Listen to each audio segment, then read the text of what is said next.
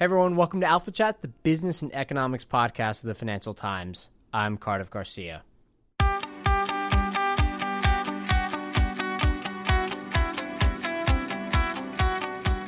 On the show today, we speak with Alice Rivlin, an economist who really has done it all. She's worked in some capacity within the administrations of Presidents Lyndon Johnson, Bill Clinton, and Barack Obama. She was vice chair of the Fed for a stint in the 1990s, and she was the first ever director of the Congressional Budget Office. On top of that, she's published work on a wide variety of economic topics and was an early specialist in designing ways to measure the outcomes of new economic ideas and programs. She even spent a couple of years as a newspaper columnist. At 86 years young, she has the energy and mental acuity of someone one third her age. And in this conversation, we discuss her long career how it informs her understanding of the strange current moment for economic policymaking, the threats to some of those institutions that she's worked for, and what she's up to now. This conversation took place about a month ago at the Brookings Institution, where Alice now works. Here it is. Alice, thanks for agreeing to do the show. Delighted to do it. I want to start with a couple of general questions because you've had such a rich and varied career. And I have a list here of all the things you've done, and I'm probably leaving something out, but you've worked in the federal government of at least three different presidential administrations in some capacity. Founding director of the Congressional Budget Office at the Fed, you've published books, you've taught, you've done research, you've been president of the American Economics Association, and you've even had a brief stint as an opinion columnist at the Washington Post. I did. Here's my first question is when you first started on your economics career, were you very deliberate? Did you anticipate that your career would go as it did, or were you a little bit more serendipitous and willing to just go wherever the opportunities opened up? It felt like serendipity, but there may have been some method in it. It's sort of interesting that when you ask that question of women, they generally say, I was very lucky, I was in the right place at the right time, and that's true. And men will tell you, oh, I planned this all out and I had a strategy. Both are partly true, probably, but, but there's research on this. So I had a strong interest from my teenage years in public policy. I knew I wanted to somehow be involved in making the world better. And mm-hmm. that was the idealistic post World War II generation we were members of organizations like World Federalists, and we had very big ideas about world peace and what we could do to further the cause. And I got interested in economics, but with a public policy bent. I didn't want to do theoretical economics, or I probably wouldn't have been capable of it. But in any case, I wanted to use my economics in public service. Let me now turn to your time in the administration of President Lyndon Johnson. This was obviously a time when a lot of the uh, Great Society programs were coming online. You were an advocate for systematic analysis, a way to evaluate government programs and how they acted. You published a book. It was called Systematic Thinking for Social Action. It was just reissued by Brookings a couple of years ago. I guess my first question is how do you think we've done? Has the U.S. become as good as you'd hoped in terms of evaluating the quality of its economic programs? When I wrote that book, I thought it would have a short shelf life because I hoped that we were going to solve all these problems. It was about health care and poverty and improving education and early childhood education, but that was pretty naive. We've made a lot of progress, but we're still talking about the same problems. And we've made uneven progress in actually measuring what public programs do and how effective they are. Where is it worked out, and where do you think it's still falling way short? Well, I went to a meeting this morning.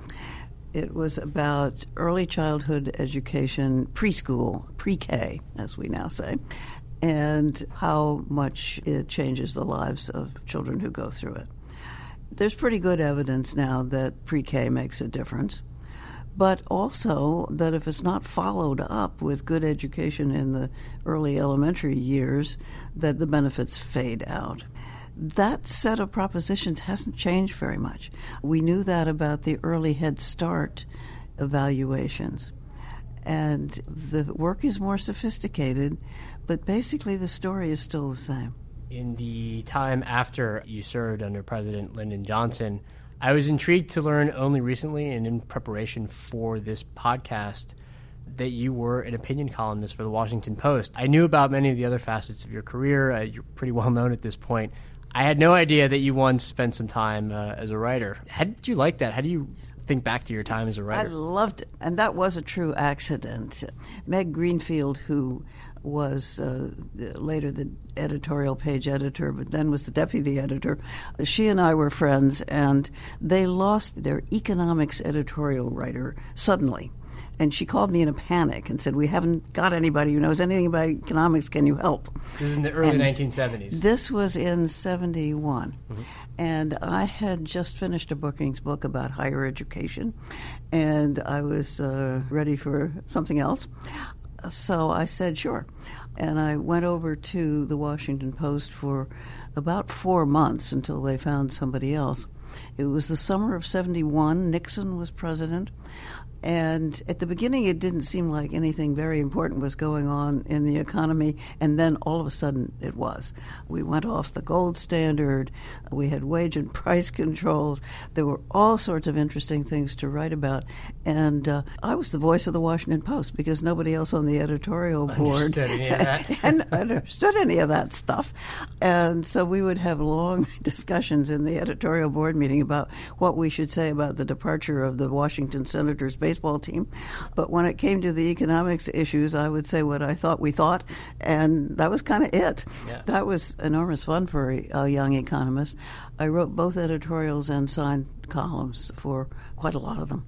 What was your view on uh, getting off the gold standard and later leaving the uh, various FX peg? Did you think that that was at the time a good idea, or did you still believe that a lot of the stability from the Bretton Woods period was still valuable and worth holding on to? It's hard to remember all these years later, but uh, I think we were all moving toward flexible exchange rates were a good solution to a problem. The fixed exchange rates had just been too rigid. Right. And then it was uh, a few years after that that you were the founding director of the Congressional Budget Office. How were you uh, brought on board, or were you in the early discussions when it was still something that was like part of the legislation that would eventually lead to its creation? I was not in on the legislation. I did testify, and ironically, I testified that they probably didn't need a congressional budget office, that the staffs of the budget committees could handle this analytical job. I came to realize that that was absolutely wrong. But when the act was passed, the Budget and Impoundment Act of uh, 1974, which created the Congressional Budget Office, they looked around for people who might be able to head this. They unfortunately decided to have two search processes, one in the Senate and one in the House, which was a big mistake. They never did that again. But I was the candidate of the Senate, and another very well qualified man was the candidate of the House and they couldn't resolve it for quite a long time. Then finally, it was resolved by a remarkable accident. I love this story.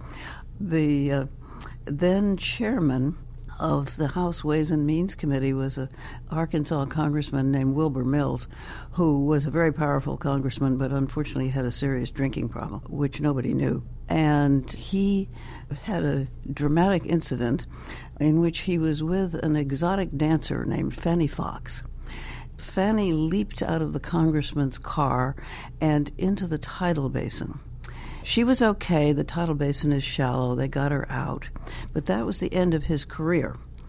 And what, you may ask, does this have to do with me? Well, that shuffled the deck because the then chair of the House Budget Committee moved up to chair Ways and Means. The new chair hadn't been involved in the selection process. He said to the Senate chairman, Senator Muskie, if you want Rivlin, it's okay with me. And so I owed my job to Fanne Foxe.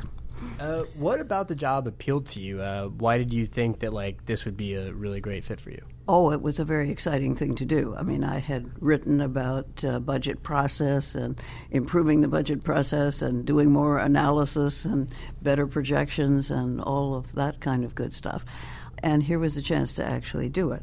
They were creating a new institution with very few rules. There was not very much guidance in the legislation about what the office should do. So I recruited a couple of people to help me out, and uh, we just sat down and drew organization charts on a blackboard and tried to figure out what should we do, how many people did we need to hire, what kind of people should they be. It was very entrepreneurial. Yeah, I was just going to say, it sounds like you had a, a kind of an entrepreneurial streak in you from the beginning, I guess. I guess so, but I'd never started a new agency before, sure. and uh, it was uh, very nervous making because it was tensely political atmosphere, and this was to be a nonpartisan agency. So we had to establish the nonpartisanship and our credibility as good analysts, and we did.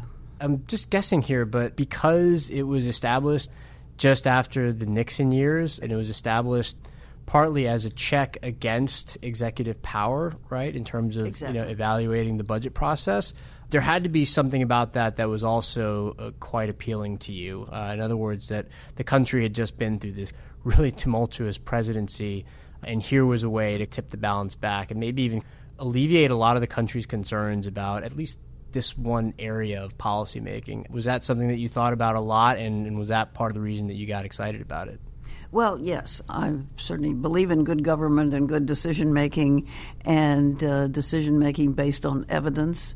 And that was what the CBO was supposed to help the Congress do. So that was a wonderful challenge. Was it hard to convince people that you would be nonpartisan, given that you'd worked under Lyndon Johnson?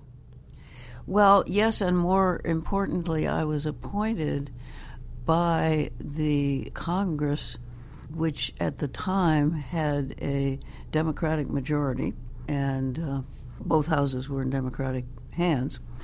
And so the Republican minority was very suspicious. They thought this is a Democratic thing, uh, she's not going to be fair to the minority. And the press thought that too. The press was very suspicious of our nonpartisanship at the beginning. But two years in, President Ford, who had succeeded Nixon, lost to President Carter. And when Carter came in, he had a lot of big proposals. An important one was on energy and synthetic fuels. And the analysis done by the Congressional Budget Office did not reflect the optimism that the administration had about how this was all going to work so well. When the uh, Republicans saw that we were being analytical and not doing the administration's bidding, they suddenly became big fans and uh, began saying, Isn't it wonderful to have the nonpartisan Congressional Budget Office? And that really turned things around. After that, I think we, we didn't have much trouble establishing our nonpartisan credibility. And in terms of how you staffed the CBO, especially in those early years, did you actively look for people whose views might disagree with you to make sure that there would be a check? Or did you look for people that you trusted would not let their political leanings interfere with the quality and the substance of their analysis? I looked for very competent people who cared about getting the right answers and didn't have strong political biases. Right. And uh, we found them. There was a good group. The political leaders protected us. At first, I got all these letters from members of Congress saying, please consider my constituent so I remember saying to Senator Muskie, What do I do with these? And he said, They're just trying to get those off their desk and onto yours.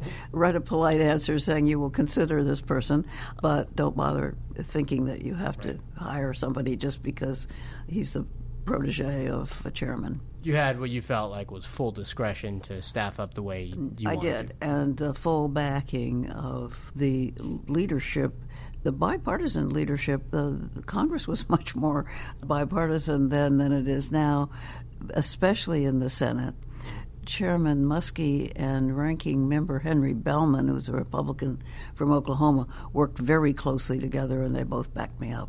All through the years of the existence of the CBO, you will sometimes get like the CBO's conclusions, and then one politician or another will start quibbling with the methodology used to arrive at it. A famous recent example is like on the issue of dynamic scoring, right? Um, I'm wondering if that quibbling started early on when you were there, or if that was a later evolution and one that was hard to anticipate. It started pretty early.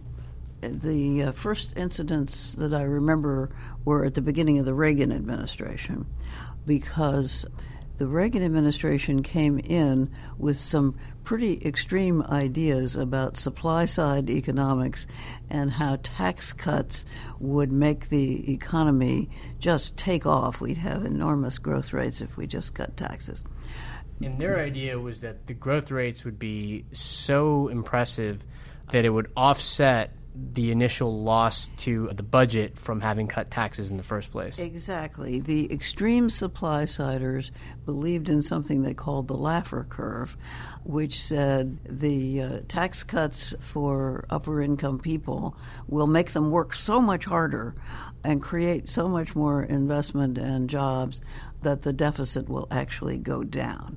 Now, to the Reagan administration's credit, they didn't actually appoint people to high jobs who had such extreme views.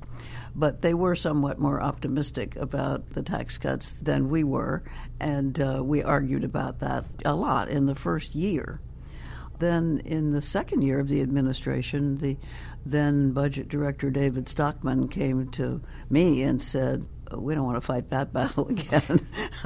And we uh, we discovered that we had pretty similar views about what was going to happen to the economy. Can we talk for a minute about the right ways and wrong ways to argue with the CBO's conclusions? Because it strikes me that an argument about the methodology can be a legitimate one if oh, you disagree with how it works. It's something altogether different and more worrying to see, as we've seen recently, somebody questioning the legitimacy of the institution itself. What's your sort of take on it? What is the right way to argue with the CBO? And then where is it that somebody really is unjustifiably crossing the line?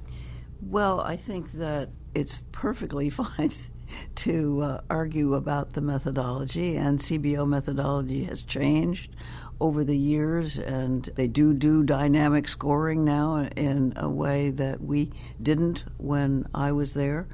It's hard to do, but they are definitely doing it for big bills where it makes a difference. But when people question the conclusions of the CBO on the ground that they're they're biased and aren't doing a good job because they have a political agenda, I just think that's wrong. It's not true. The CBO has had a very good record of nonpartisanship over the years, and they call them like they see them. They're the referee. And the referee isn't always right. They sometimes get the call wrong, but they're certainly trying to do it right. Recently, the CBO's findings on the so called Trump Care proposal showed that it would have pretty devastating consequences for the number of people who are uninsured. And this seemed to have a fairly important impact on the debate itself. And it was after that that a lot of people started taking the line that the CBO is biased, that the CBO is partisan, that it's never been right, that kind of thing. Were you at any point worried about the institution itself? Have you seen this level of acrimony towards the CBO before? And what was your just general reaction to the response? I thought the response was overblown but typical of a new presidency. We saw that at the beginning of the Reagan administration. In fact, the Reagan administration came in and uh, began floating the idea that they wanted to replace me, the chairman of the uh, budget committee, then uh, Pete Domenici, and the uh, other leaders said, "No, you." The CBO doesn't work for the president. The CBO works for us, and it's not up to you who's the CBO director. There's a term, and I was halfway through my second term at that point. I thought that was more or less what was happening at the beginning of the Trump administration. They didn't understand who the CBO worked for. In fact, the uh, CBO did not come under serious fire from the Congress itself. I want to fast forward a bit to the 1990s. You headed up Bill Clinton's Office of Management and Budget, if I'm not mistaken. But before that, you published a book called Reviving the American Dream, where you chronicled widespread dissatisfaction. Towards the end of the 90s and just the very beginning of the 2000s, you did have a period of fairly robust economic growth, which seemed to maybe delay some of the consequences that you talked about in the book. Do you think that a lot of the things you worried about back then apply again now and in the years following, you know, the big uh, recession of 2008, 2009? At that time, we were worried about the growing budget deficit and its contribution to the debt. That problem did get greatly ameliorated during the 90s because we had a good budget process and a bipartisan agreement that we wanted to reduce the budget deficit. The Republicans who in 1994 recaptured the Congress were committed, perhaps even more committed than the Clinton administration was, to bringing the deficit down. So we were able to work with them. They had different ideas about how to do it than we had, but we had some good tools. The uh, budget rules made it necessary to work within totals on the appropriations. And there was something called the PAYGO rules, which said you can't cut taxes or increase benefits in in entitlement programs unless you offset the impact on the deficit. So, with those rules and with a common goal the Congress and the president worked pretty well together through the 90s. And then, of course, we had the good luck that the economy was doing extremely well. And uh, we had a stock market boom bubble that was generating a lot of capital gains and capital gains taxes. So, our initial goal was to cut the deficit in half. And then we said we wanted to reach balance by 2002 we got balance in 98. Uh, it was, we had a surplus for the end of the 90s. Now, the problem of debt has resurfaced. And in fact, we didn't solve it at that time.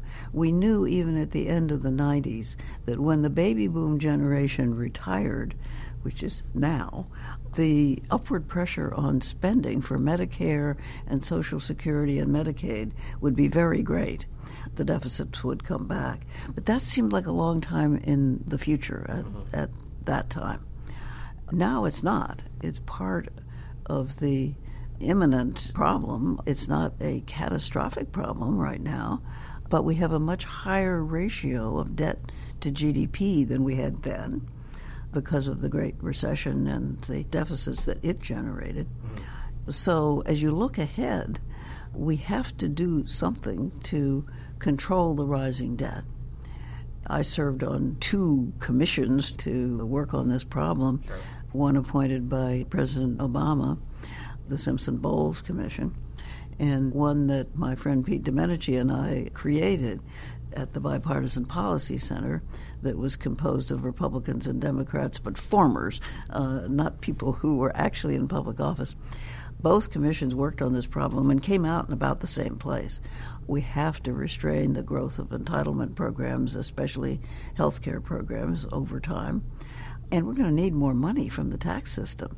We're going to need to reform the tax system in a way that makes it fairer and more pro growth, but uh, leaves us with more revenue because unless we're willing to cut benefits, to older people, and nobody is willing to do that in the political system, then we're going to need some more revenue. In the aftermath of the Great Recession, a big part of the reason for the rising deficits in those early years was just that obviously there was a collapse in revenues and a lot of the automatic stabilization programs also kicked in. And it seemed like it was right at the time to prioritize growth. Something I, I, don't have a great handle on is how much urgency to attach to the problem of future projected debt and deficits, in part because economists seem to be constantly reevaluating that, especially for countries that have their own currency which makes it, I think, a little bit more tolerable to have a higher debt load for a longer period of time. Countries I'm wondering what you're borrow in their own currency, which exactly, exactly. Yeah. And I'm wondering uh, if that's something that you uh, think about and analyze quite a bit. And if so, do you still think that this is something that needs to be addressed immediately? And how do we think about prioritizing it versus other goals? It isn't an either or. We need to adopt a set of policies that will reduce the growth of the ratio of debt to GDP because if that just keeps growing, we're in trouble. And there are two ways to do that. You can grow the uh, GDP faster and you can grow the debt slower. And we need to do both. And the reason that it's important to get the debt coming down in the longer run future, the reason it's important to take action now to do that is that the things you are driven to do are moderating the growth in healthcare spending for the elderly, for example, or Social Security benefits, especially for upper income people. People need to plan for those things. You can't just cut things suddenly. So, if you're changing the formulas that control those uh, benefits in the future, that needs to be done now and phased in very slowly. It's not that the action, the deficit reducing action, has to be taken right away, but we have to change the laws now so that when we get there in 15 or 20 years, it will uh, not be such a difficult problem to solve. Can we turn now to monetary policy? You spent a few years at the Fed as vice chair in the late 90s, and you were, uh, I think, the point person for international issues or one of the point people. I people, was right? one of them. We the international uh, job is a big one at Yeah. the Fed. It's a big world. Especially back then. but I did spend quite a lot of time interacting, especially in uh, the meetings in Switzerland that the central bankers have about every six weeks. Alan Greenspan didn't want to go to Europe that often, so I went to about half of them. I guess I'm, wondering what you think about the fact that the Fed seems to be more internationally entwined with the central banks and with the economies of the rest of the world now than it ever has been. Because uh, through the dollar channel, right? Through the fact that the Fed now has obviously a much larger supervisory role um, and the potential for contagion from one financial system to the next, right? Are you at all worried by this trend, or do you think it's simply something that comes with being the central bank of the world's dominant economy? Well, it's something that comes with the increasing importance of global trade and global financial interaction. And we've seen that dramatized over my career as a central banker, which was short, as you said, but it did include the Asian financial crisis. And that started in a sort of obscure way. It started in Thailand. And then all of a sudden we were realizing how interconnected the world is because this uh, crisis kind of ricocheted around the world, not just in Asia, but to Russia, to South Africa, and all of a sudden countries that you might not have thought of were in deep trouble. So I think the Federal Reserve works well with the other major central banks, the European Central Bank, with uh, the Bank of England, the Bank of Japan, and the People's Bank of China. That's inevitable. I mean, unless they work together, this whole thing will come crashing down again. What do you think about all of the new innovations in monetary policy that we've seen in just the last few years? The different regimes that central banks are now contemplating, the use of quantitative easing, forward guidance, moving beyond just interest rate management and inflation targeting. Well, I think we were very lucky that we had Ben Bernanke at the helm of the Federal Reserve at the time the financial crisis happened. Now, I happen to be one who thinks the financial crisis could have been avoided if we'd done a much better job thinking about the consequences of this housing bubble and other things. But once we had it, Ben was the right person to be there because he'd done a lot of thinking about the uh, collapse in 29 and its aftermath, and also about the problem of what do you do as a central bank when you're trying to turn the economy around in a crisis and get it growing again, and you've already brought the short term interest rate, which is the main tool you have, down to zero. You can't go below zero. What do you do? Well, what you can do, and the Fed did very effectively, was operate to buy bonds on lots of different assets and keep the downward pressure on short rates and long rates. And that was very effective. It would have been better if we'd had a more aggressive fiscal policy to go along with it. But by that time, the administration and the Congress, especially, was getting over worried about the debt and pulling back on fiscal policy, which put more burden on the Fed. You think fiscal policy prematurely started withdrawing stimulus? It should have been much it, bigger. I do think that. I thought that at the time, but I think it's really quite obvious with, uh, with hindsight. Mm-hmm. Uh, you said a second ago that you thought the financial crisis could have been prevented. Do you think that monetary policy should have taken the lead role in preventing it, or do you think that uh, it had more to do with things like lending standards and what was happening in the financial sector? All of the above, okay. but mostly regulation.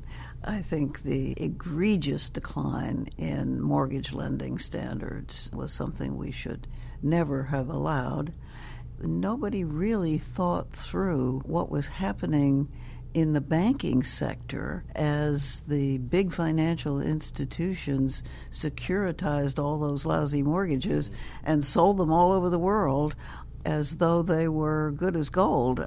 That was uh, going to lead to catastrophe, and nobody really thought it through. There are a lot of culprits in this story including the rating agencies, including the risk takers at lots of banks, and the regulatory agencies. But we shouldn't do that again. I have kind of an open ended question that might be uh, tough to answer, but I'm asking it because you've had the perspective of having been a policymaker during so many different presidential administrations, not just the ones that you directly served under, but you know, for instance, when you were CBO, and then it was Ford, Carter, and Reagan how do you define, to the extent that it's even discernible, the economic approach of the Trump administration? And do you have any frames of reference or comparison thinking back on all the other different presidents that you've witnessed trying to enact economic policy?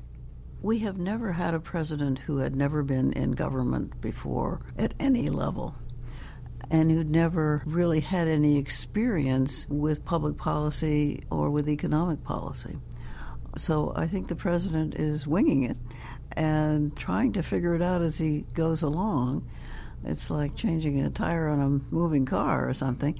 He's brought in advisors, many of whom are very competent and experienced, but they don't necessarily agree with each other. Yeah. so he has a spectrum from uh, Mike Mulvaney, who now has the Office of Management and Budget job, who is a small government conservative and really wants to cut the size of government. And then he has some experienced financial types like Gary Cohn, who may have a quite different experience and point of view, and he's got to sort this all out. So we'll see what happens. One of the issues on which so many economists seem to be reassessing their views has obviously been trade.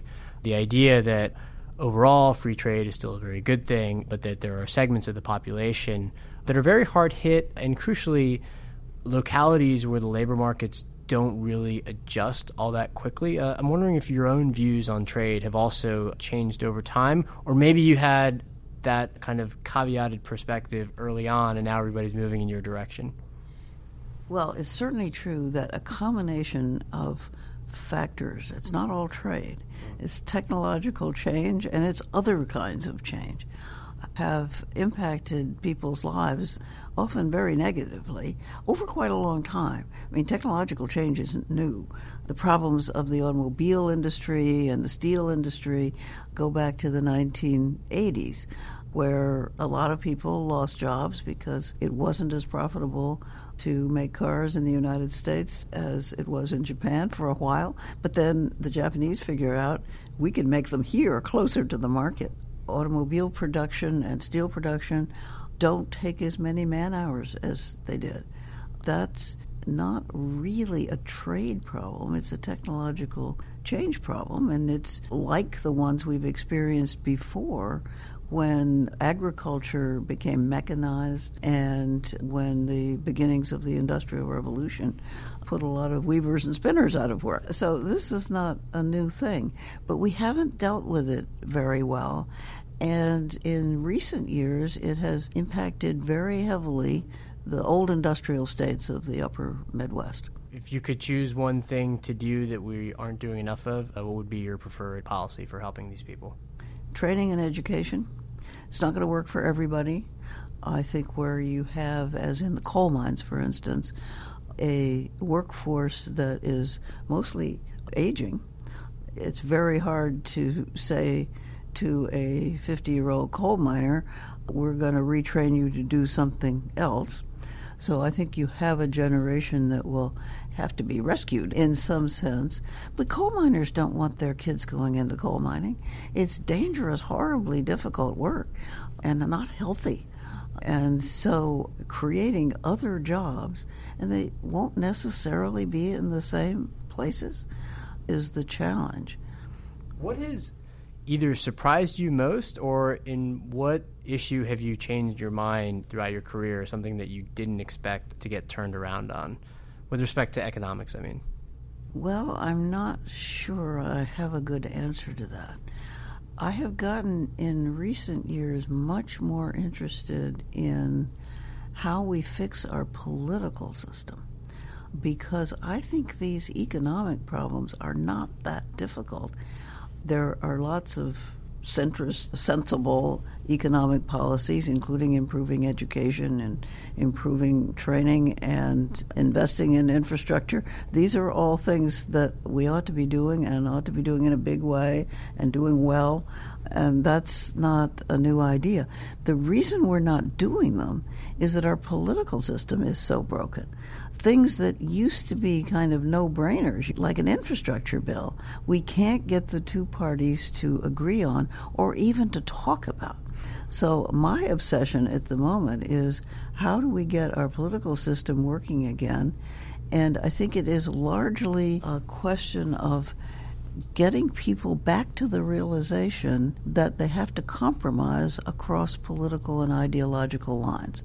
That is especially true under our Constitution with its checks and balances. It's true everywhere, but it's a little easier in a parliamentary system like the UK to let one party just take over.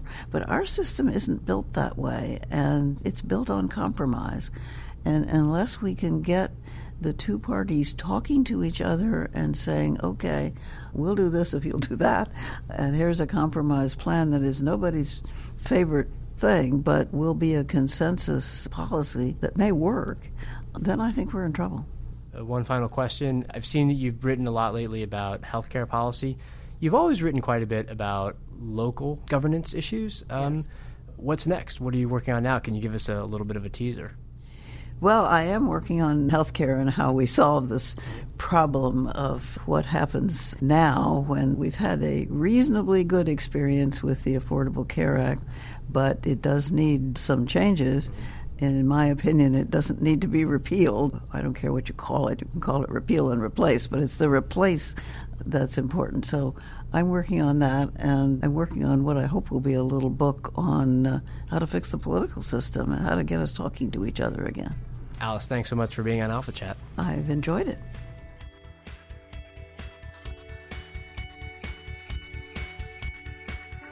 And that is the end of my chat with Alice Rivlin. Give us a call at 917 551 5012. For those of our listeners overseas, that is country code plus one because we're based in New York. And you can email us at alphachat at ft.com. Leave us a review on iTunes. People, it really does help others find out about Alpha Chat, and we always see those reviews and appreciate them. And finally, at ft.com forward slash alpha chat, you can get show notes for this episode and all other previous episodes of Alpha Chat. Amy Keene, producer and editor of this podcast, is the first director of the Alpha Chat Budget Office. True story. May there never be another. And extra special thanks to Lauren Leatherby also for a great job of editing this interview.